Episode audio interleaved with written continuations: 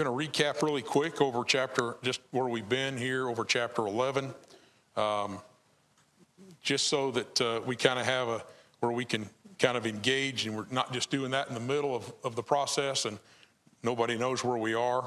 If you're a visitor in our audience, uh, I'm, I'm doing that, I think, really mainly for your benefit, um, just for you to see uh, where, we've, uh, where we've come from and hopefully where I'm about to start um, at the end of chapter 11, Hebrews chapter 11.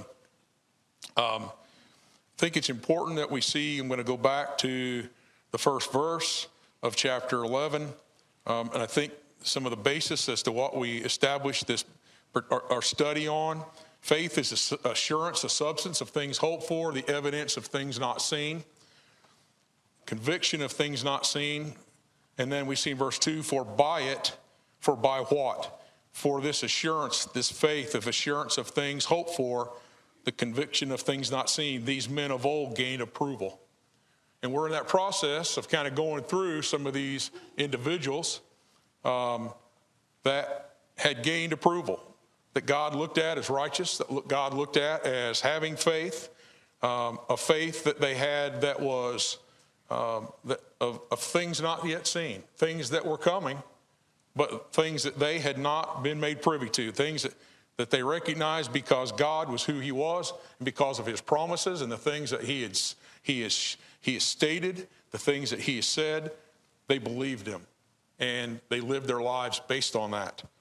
So this morning, what, what I'd like for us to do as we get started here, um, we've actually really covered this part. I'm going to go and kind of get started here with where Moses. I, I kind of actually went into some of Moses um, as, uh, as we look at this this morning. Uh, so let's look here as we get started in. We're going to see these exemplary lives of faith. This, it just continues. Um, let's look at uh, verse 23 as we kind of start here. By faith, Moses, when he was born, was hidden for three months by his parents. And I, I kind of alluded to the fact that this probably wasn't I mean, faith that was attributed to Moses here as much as it was his parents. It's that they were, um, th- that they had the faith uh, to, to hide him. They weren't afraid of the king. They weren't, uh, they were trying to do what they could to serve God. And so what we see here is that because they saw he was a beautiful child, they were not afraid of the king's edict. And by faith, Moses, uh, they, they hid him. By faith, number chapter uh, chapter 11, verse 24. By faith, Moses, when he'd grown up, refused to be called the son of Pharaoh's daughter, choosing rather to endure ill treatment with the people of God than to enjoy the passing pleasures of sin. Um, one of the things that I, that I want to, I guess I'll, I'll bring out here, and again, if you're a visitor or audience, a lot of these things that we see here in Hebrews, there's reference made, reference made back to the Old Testament, back to the old law, back to the first covenant. Um, and I'm not going to turn back to these. Um, if, but each one of these, we could actually make a class period on, probably. Uh, just the fact of what they did when we consider this writer as he looks at them and considers them uh, individuals of, of strong faith. Um, but uh, for the sake of time, I don't have that capability to do that, and I apologize. Um, it would have this class would have to honestly probably be double, um, maybe two quarters to actually go through the book of uh, the book of Hebrews and really tear apart and depict a lot of these things by turning back and looking. But please, I would I would certainly recommend. In my study, I have done that um, with a lot of these. Uh, most, in fact, in this chapter, just about all of them. Even when we get down here shortly, when he talks about others, um, it's, the list is huge. And uh, just to go back and see some of the things that they did uh, with regard to, to faith and how they uh, were obedient to God. So we see he left Egypt not fearful of the wrath of the king. Verse 27 he endured as seeing him who is unseen. Now think about that for a minute. That's something that I think we can all, if we look at our lives and we think about looking at what this book brings out, what's something we can bring out in verse 27 for us? Is that we can see that these individuals, by faith, they endured as seeing him. Think about the Messiah. They're, they, they, they, they they know about him, they hear about him, who's unseen. They don't see this, but they recognize that this is something that's coming. By faith, he kept the Passover. Moses kept the Passover and the sprinkling of the blood, uh, knowing that the, the, children, the, the, firstborn were going to be killed. Um, so he who destroyed the firstborn would not touch them. When we think about what Pharaoh had ordered and the things that were going to happen in that, um, and obviously we know verse 29 as he brings or leads them out of Egypt, he leads them through the Red Sea as they were passing through dry land. Uh, and the, the, the Egyptians, when they attempted that, passing through the dry land, they were killed. We know the waters came back and they were consumed and destroyed. As we think about uh, the walls of Jericho, uh, again, I could turn back there and read that. But uh, the walls of Jericho, they fell down after they had been encircled seven times uh, for uh, seven days, 13 times actually. If you think about um, for six days, they were to march around it once, um, six, and the seventh day they were to march around it seven times. Uh, and at, at that point, blow a trumpet, and what happened? The walls fell flat. And by faith, again, showing the faith that they had to encircle that and to do that, nothing was happening. You know, when you think about and you're walking and you're marching around a city and still nothing happens, but what did they do? They were obedient to God. He told them to do this. He was specific about what he wanted, what he expected, and they did it. And it came to fruition. We recognize that because of their faith, those walls collapsed, those walls fell down. So we think about, uh, think about Rahab. Rahab, we recognize, we think about God's purpose and his plan and things that he did, the things that the people that he used surprises us at times. I think when we think about, we know that she was a harlot, she was a prostitute. But yet, because of her faith, she did not perish along with those who were disobedient. You know, when we think about, uh, we think about Rahab, we, you know, not, she, she's knowing of God's care. She recognized that and the deliverance of Israel. By faith, she trusted that she would receive the same. And the writer, I think here, when we see this, uh, the writer recalls others that we're going to see here um, as we move down. Um, verse 32, this writer says, What more shall I say? When you think about this verse, for time will fail me if I tell of, and he mentions several more individuals who by faith, Gideon, Barak, Samson, Jephthah, of David, Samuel, and the prophets. Think about all of these individuals, but he didn't go into some of the detail uh, that he did through chapter 11, as we see here. Many other examples he provided. And as we get into to, to this particular section, you know, he's going to talk about those things that I think is, I, I, you know, when, when you read this, this is to me a very disturbing, in, to some extent, very disturbing section. Um, and especially as we, re, we realize and recognize what these people went through. Um, all of these gained approval through their faith, but they did not receive what was promised. Again, what type of faith would that take? You know, ask yourself as you sit here this morning.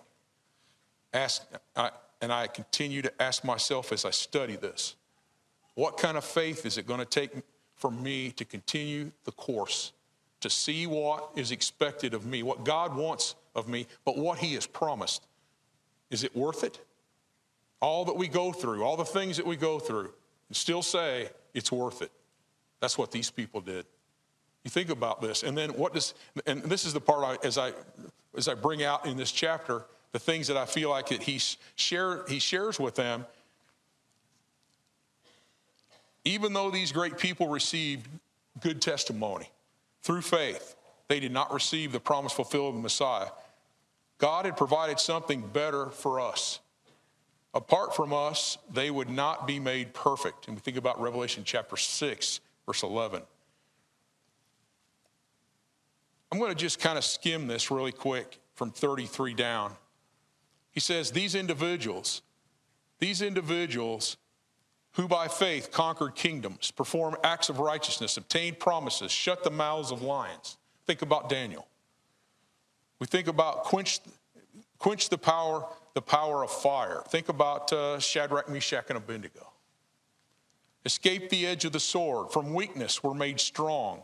Became mighty in war. Think about Dan, think about David. Uh, for uh, put foreign armies to flight. Women received their dead by resurrection. Think about Elijah. Think about Elisha. Think about the things that they did to bring back the dead uh, and give back to these to their mother to these individ, to these to their mothers.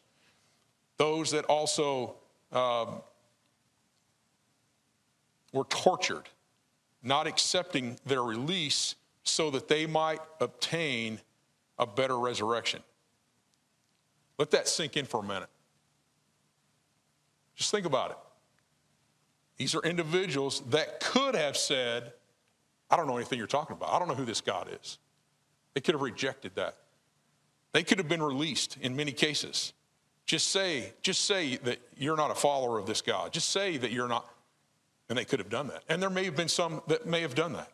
The pressure was, was incredible. And it says that you, when you think about that, it's not accepting their release so that they might obtain a better resurrection. They wanted to be raised to see and experience this promise that was coming, this Jesus that had been promised. And others experienced mockings and scourgings, yes, also chains and imprisonment. They were stoned, they were sawn in two. Um, I had read where it's potentially possible that Isaiah, that's, that has, it was how he met his fate, was being sawn in two. Um, and you think about that, it's not like these individuals were uh, put under some type of anesthesia. They were alive. They were just like you and I are, and put in a position to where they were cut in half, sawn in two, still alive. Put to death by the sword, went about in sheepskins, goatskins, being destitute, afflicted, ill treated, men of whom the world was not worthy.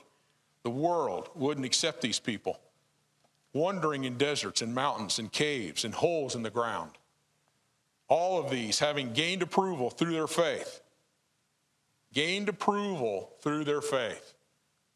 The substance of things hoped for, but things that they'd never seen. It's pretty incredible. What kind of a what kind of an example does that leave for us? What kind of, of walk should that promote us to have? Because God had provided something better for us so that apart from us, they would not be made perfect. You know, and, and, I, and I think about that. You know, he provided something better for us, and apart from us, they would not be made perfect. They weren't made perfect apart from us, and that is that they were not made perfect different from the way that we are. They were not made perfect apart from the New Testament and the means of redemption which we enjoy. They're going to experience that very same thing as well. Chapter 11. Any comments or questions before 12?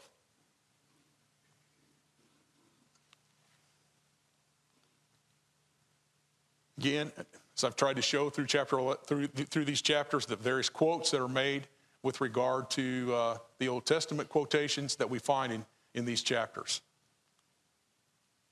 Chapter 12.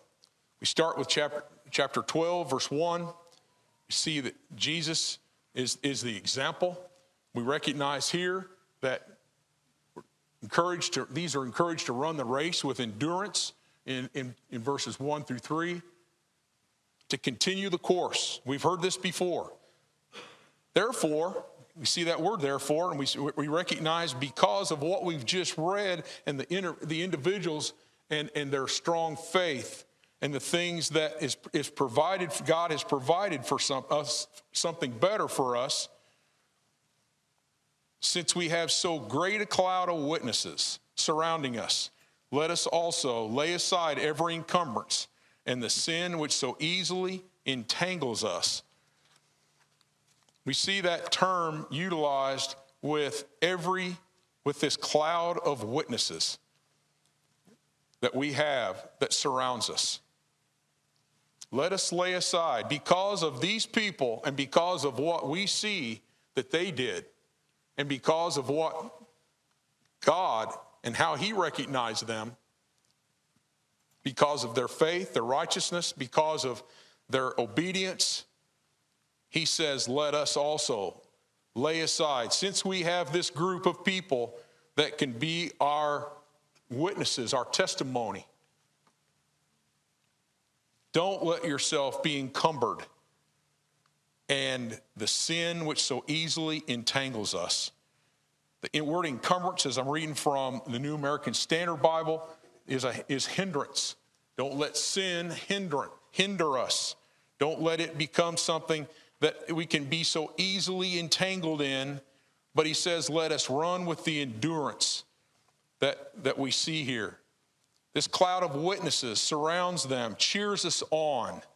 Uh, this, this great example of faith that we see in the last chapter as witnesses, as, again, as testimony. He challenges his readers, he, and he challenges us, I believe, as we take part in this and we read this, to have the same kind of faith in their own in our own walks of life in their own walks of life this is what he's telling these brethren that they should do he uses the analogy, I believe, here in verse 1b to, of, of that of an athlete uh, to run with the endurance of the race that's set before us. When we think about that, you know, athletes, they're to remove any form of hindrance or sin. We see that. Any, anything. You know, those of you who, are, and I, I just know Bill real quick here, does a lot of running. You know, I'm sure when he gets ready to run, he's not thinking about how much he can put in a backpack and the weight that he can carry, uh, the things that would, would, would in, slow, slowing down that would cause him problems, cause him issue uh, whenever he runs. And I think the same kind of thing applies here. When we think about sin, what, what, what happens with sin if we're entangled in sin? Sin becomes such that we, it makes it impossible, practically impossible for us to achieve what we need to achieve with respect to our walk with God. Being Christians, being those individuals who are seeking for the promise who seek for that. And we recognize that we need to let go of that stuff. We need to let it. And we think about to run with endurance, a patient enduring, a perseverance, something that's that we're looking to constantly so that we can see and we can keep that vision looking to Jesus. And I think it's important when we see that in verse 2, fixing our eyes on Jesus. You know, it's one thing to look at something, it's one thing to see it. But how about fixing our, ourselves on that particular situation or picture or individual? Fix your eyes. I think when you think about that word, a fix, lock in. Don't lose focus. This is what this writer tells these recipients of this book the author and perfecter of our faith, for who joy set before him endured the cross, despising the shame, is set down at the right hand of the throne of God. For consider him who has endured such hostility by sinners against himself, so that you will not grow weary and lose heart. This is the example that he shares with them from the Lord, from what the Lord has done. This is, and, and they know this. But again, we see this shot in the arm that he continues to, to do what he can to encourage them, to, to give them that fortitude, give them that, that encouragement to keep on keeping on. We think about this God chastens those he loves.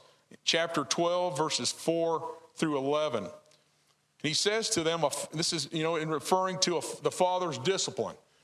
You've not yet resisted to the point of shedding blood and striving against sin. I think it's interesting when we think about this. You know, he's going to look at, in view of somewhat their comparative likeness, as he looks at some of these others. You know, we just talked about some of the things in, in chapter 11 that these individuals had gone through. He was sharing with them that some of them and some of the things these, these, these forefathers had endured when we talked about being sawn in two and tortured and stoned and all those things. But he says to them here, You've not yet resisted to the point of shedding blood and striving against sin. In, in other words, I think what he's saying to them really take a look at where you are. This isn't you. What, what I just shared with you, there are individuals you can look at that see that's what's happened to them, but you haven't resisted to the point of it costing you your life yet. Persecution is around them. And you've forgotten the exhortation which is addressed to you as sons.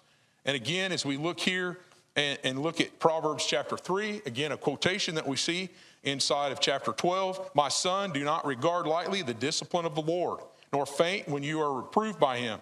For those whom the Lord loves, he disciplines, and he scourges every son whom he, whom he receives.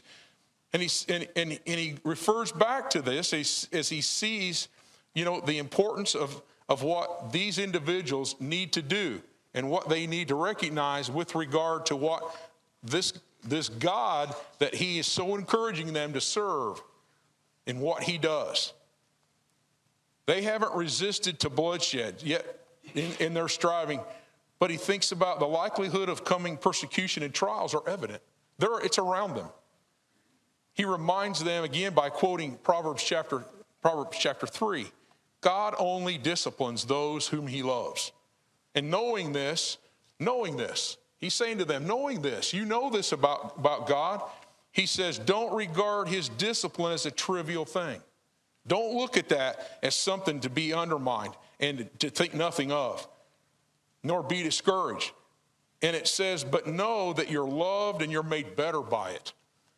You know, he's going to get in here, we look here at verse 7 um, in, in this section, and he says, if you are without discipline, of which you all have been partakers, then you're illegitimate children. When we think about that, that particular term, illegitimate children and not sons. When we think about an, illegitimate child, or we think here in this particular in this particular reference, those who do not receive discipline are illegitimate and not one of his sons. We think about uh, look around our world. Look around our world and, and look at when we think about Ill- illicit or illegitimate, not in accordance with or accepted standards or rules that someone would follow. Law breaking, illicit, against the law, criminal. Do we know children like that? Can we look around our world and see that? That's the one thing I think we need to recognize as parents when we raise our children. If we don't want our children to be illegitimate, be individuals who are rebellious, we think about those kind of things that occurred in the old law. Those type of children were stoned, like with no questions asked. We think about this, and, and, and he's trying to say to them here think about God. Think about what God does because he loves us, he loves you, He's going to discipline you. He's going to chastise you. He's going to, and, and again, thinking about that word as well, as we think about that word chastise, we think about teach, we think about instruct. He uses that to instruct. When we when we discipline our children, aren't we doing that to instruct them, to encourage them, to reprove them, to help to teach them? Teach them what? Teach them good from bad. Teach them right from wrong. Again, that's what, when we recognize our God and we see what His capabilities are and what His, what his mission is, what His intent is. If you're without discipline, you become partakers and you're illegitimate children and not sons. Furthermore, we had earthly fathers to discipline us and we respected them. Shall we not much rather be subject to the Father of spirits and live? You know, again, because those in that period of time, if, if they were disobedient, they rejected their fathers, their mothers. They weren't obedient to their parents. They lost their lives. He's saying here, you know, think about you had earthly fathers that disciplined you. And as he says here in verse 9, we respected them. How much more should you respect? How much more should you embrace this God, this Father of spirits? And you're going to be able to live basically by that. For they disciplined us for a short time as seemed best to them. Again, thinking, speaking of their fathers, but he disciplines us for good, that we may share in his holiness. Think about God and who is He? He's holy. And when we sin, are we holy? No way. No way. When we sin, we're not, you know, that, that you know, we've been sanctified, but then can we fall back? He says to them here, it's important that we understand that He disciplines us for good so that we may share in His holiness. He wants us with Him, He wants us to be like Him. He wants us. But that's up to us. That's up to us. All discipline for the moment seems to be joyful, seems not to be joyful, but sorrowful. Yet to those who have been trained by it, afterwards it yields peaceful fruit of righteousness. Again, I think when we think about this particular section, um, here at the end of, of this section of verse 11, the chastening of the Lord is for our good.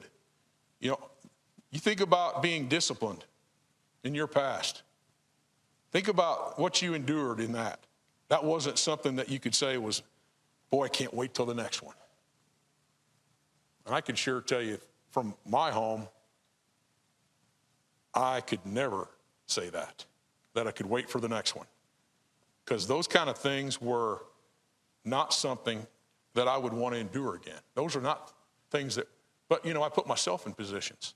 I put myself in situations where, and I'm fortunate to have had parents and, indiv- and, and grandparents who mowed me down when I was out of control and brought me back to where and again, in teaching and instructing. I can remember sitting on a front porch with a grandmother, a grandmother who was five feet tall, maybe. And I can remember her raking me over the coals. And I didn't like it. But I think back on it today, and I think about what I had in that lady. It's unbelievable. And, and, and how I squandered that at times how I rejected that, how I looked at it. And it, uh, again, it made me angry. But she didn't care. She only could see what she wanted me to become. Think about that in your own life. Think about that with your children. Think about that as you raise your children. What do you want for them? You just let them, just let them get about, just do whatever. I see that. When in law enforcement, I saw that so much. Parents didn't even care where their kids were. I'd say, Where are your kids? I don't know. I've heard that so many times. I don't know. There's a, there was a commercial uh, up in Indiana. It used to be on Channel 13. It was said, and it, it, this was like 10, 11 o'clock at night. This commercial would come on, and all that was said was, Parents, do you know where your children are? That was the commercial. This is years ago. I could get off on a lot of that, but I, I don't have the time. But I think it's important for us to recognize here in verse 11 discipline's not joyful and sorrowful at times. Yet, and it hurts who? It hurts you a lot of times more than it hurts the children, even though they would probably disagree. But those who have been trained by that discipline, afterwards it yields peaceful fruit of righteousness. Think about what you have and what you see as that starts to come to fruition. Think about what you see in those children. Think about what you see in your own life when you allow that to, to temper you, to, to actually come into your life, if there's things that we need, me, you, we need, to, we need to make adjustments, we need to make correction. How does that then make you walk in your walk with the Lord? Get into verse 12, therefore, strengthen the hands that are weak and the knees that are feeble. And I think here, as we look here, working to a greater zeal, keeping the paths of heaven straight and clean, that we see, you know, lest we lose it all. He's going to go through through chapter 12, verses 12 through 17. He addresses the attitude I think that we should have through those who are spiritually weak. He admonishes them to renew again the courage of those who are discouraged, to lighten the load for those who are weighed down, as we see here. Strengthen the hands that are weak and the knees that are feeble, and make straight for your feet, so that the limb which is lame may not be put out of joint, but rather healed. Pursue peace with all men and the sanctification without which no one will see the Lord. That sanctification, you think about being set apart without no, if we're not set apart, if we don't put ourselves in that and live our lives in that, in light of that, we won't see the Lord. Verse 15, he says, See to it that no one comes short of the grace of God. No root of bitterness springing up causes trouble. By it, many are defiled. That there be no immoral or godless person like Esau, who sold his birthright for a single meal. So go back up and look at 13 and 14, making straight the paths for your feet. Pursue peace in verse 14 with all men, the sanctification without which no one will see the Lord. Verse 15, see to it that no one comes short of the grace of God. We're to watch out for each other. We're to watch out for the, the, the situation that we might see others in. So we recognize that we watch out for another soul so that somebody doesn't drift away. I think when we see that first part of 15a, first last part of 15b, he warns them to be on guard of those who could have a negative influence. Be on guard. Think about that. Recognize what, what is influencing your life right now. What influences you? Good things? Spiritual things? Or are we letting the, is the world involved in our lives? Is the world having a negative influence? Are we so wrapped up in those things of the world that we're losing sight, slowly losing sight? And again, we think about that from as, as, as we think about this writer and how he tries to encourage these individuals. Looking at from idolaters, fornicators, immorality, or a godless person that, that they utilize like Esau. Think about, and and again, for sake of time, but again, thinking about Esau, sold his birthright for what? Minuscule bowl of porridge, food.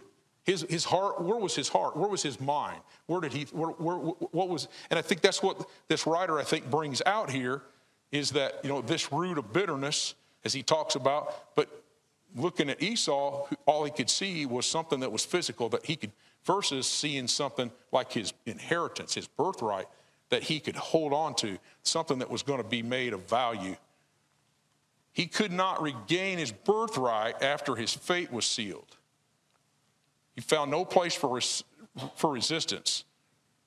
We think about how we could lose our soul, how these individuals could lose their soul after their fate is sealed if they don't continue the walk and continue the endurance of what they need to in their lives. They would fall short, ultimately, fall short of the grace of God. Verse 17, for you know that even afterwards, when he's despised to inherit the blessing, he was rejected, for found no place of repentance, sought for it with tears.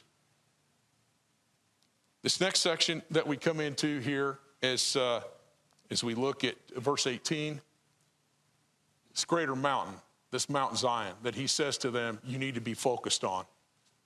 Based on the nature of this new covenant, we look at verse 18. You've not come to a mountain that can be touched to a blazing fire, to darkness, to the gloom, the whirlwind, to the blast of a trumpet, and the sound of words, which sound was such that those who heard it begged that no further word be spoken to them.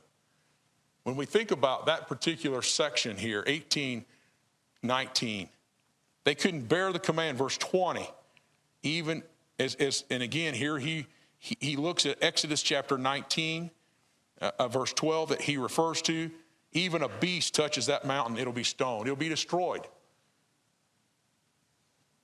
Think about that mountain. We think about Mount Sinai. We think about what uh, those individuals were told not to do. But how did God interact with them from that mountain? That fire, the blast of a trumpet, the sound and the words were so loud that they told Moses, We don't want to hear from him again. We don't want to hear this. It was so terrible in the sight that Moses says he was fear of, full of fear and trembling. But this writer says, again, looking at this old, looking at this first covenant, that first covenant, based on this new covenant, what's he say in verse 22? But you've come to Mount Zion. You've come to Mount Zion, where in Mount Zion, he says,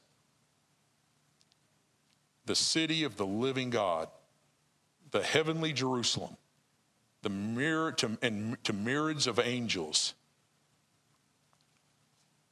to the general assembly in the church of the firstborn who are enrolled in heaven, and to God to judge all, and to the spirits of the righteous made perfect, and to Jesus, the mediator of a new covenant, and to the sprinkled blood which speaks better than the blood of Abel.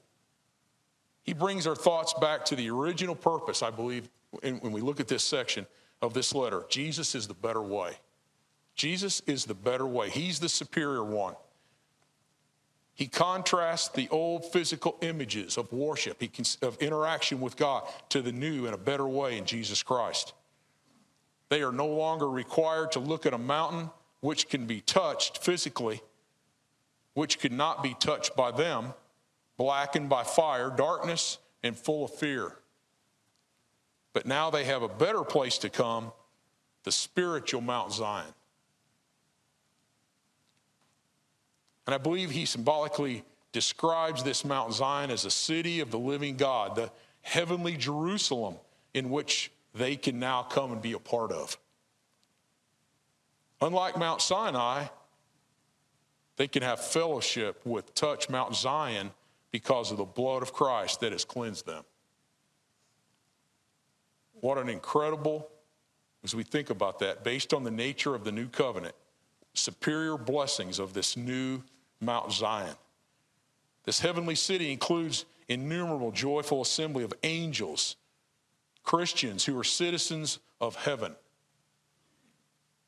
the church of the firstborn, God, the judge of all, all those who lived righteously from the time of Abel until the fulfillment of the law.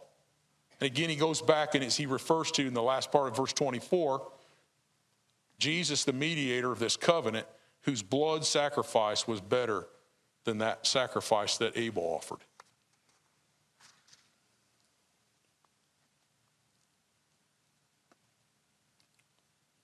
Questions or comments?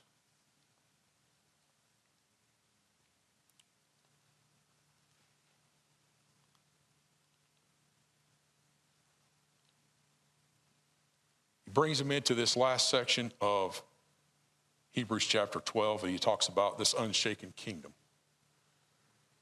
See to it that you do not refuse him who is speaking.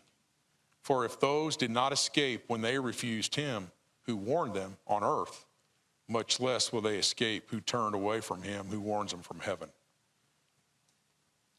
We think about that, that little statement right there in verse 25 about midsection. For if those did not escape when they refused him who warned them on earth. Who warned them? Who's that? Who's that him? You think?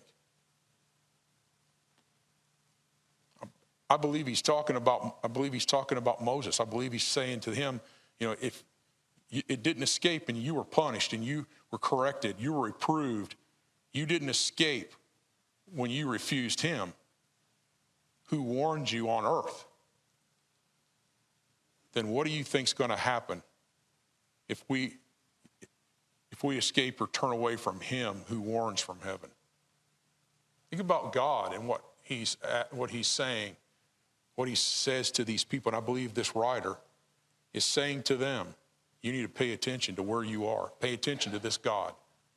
Recognize that this God can destroy you if you don't serve him. His voice shook the earth then but now has promised a saying. And here we see another quotation from Haggai chapter 2, verse 6. Yet once more I will shake not the earth, but also the heaven.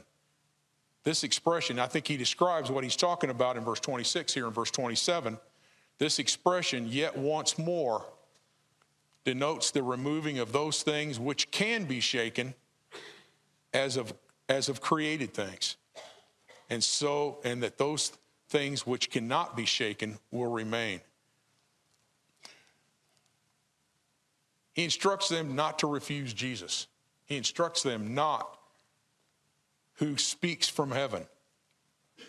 If they didn't escape, if Israel didn't escape when they refused God through Moses' teaching, how much more did, shall they not escape if they refuse him who gave his own blood and now reigns from heaven for them? God's voice then shook the earth from Mount Sinai, but now has promised, again, looking at Haggai chapter 2, verse 1, he will shake heaven and earth once more. This shaking will remove or destroy all things that are physical in nature.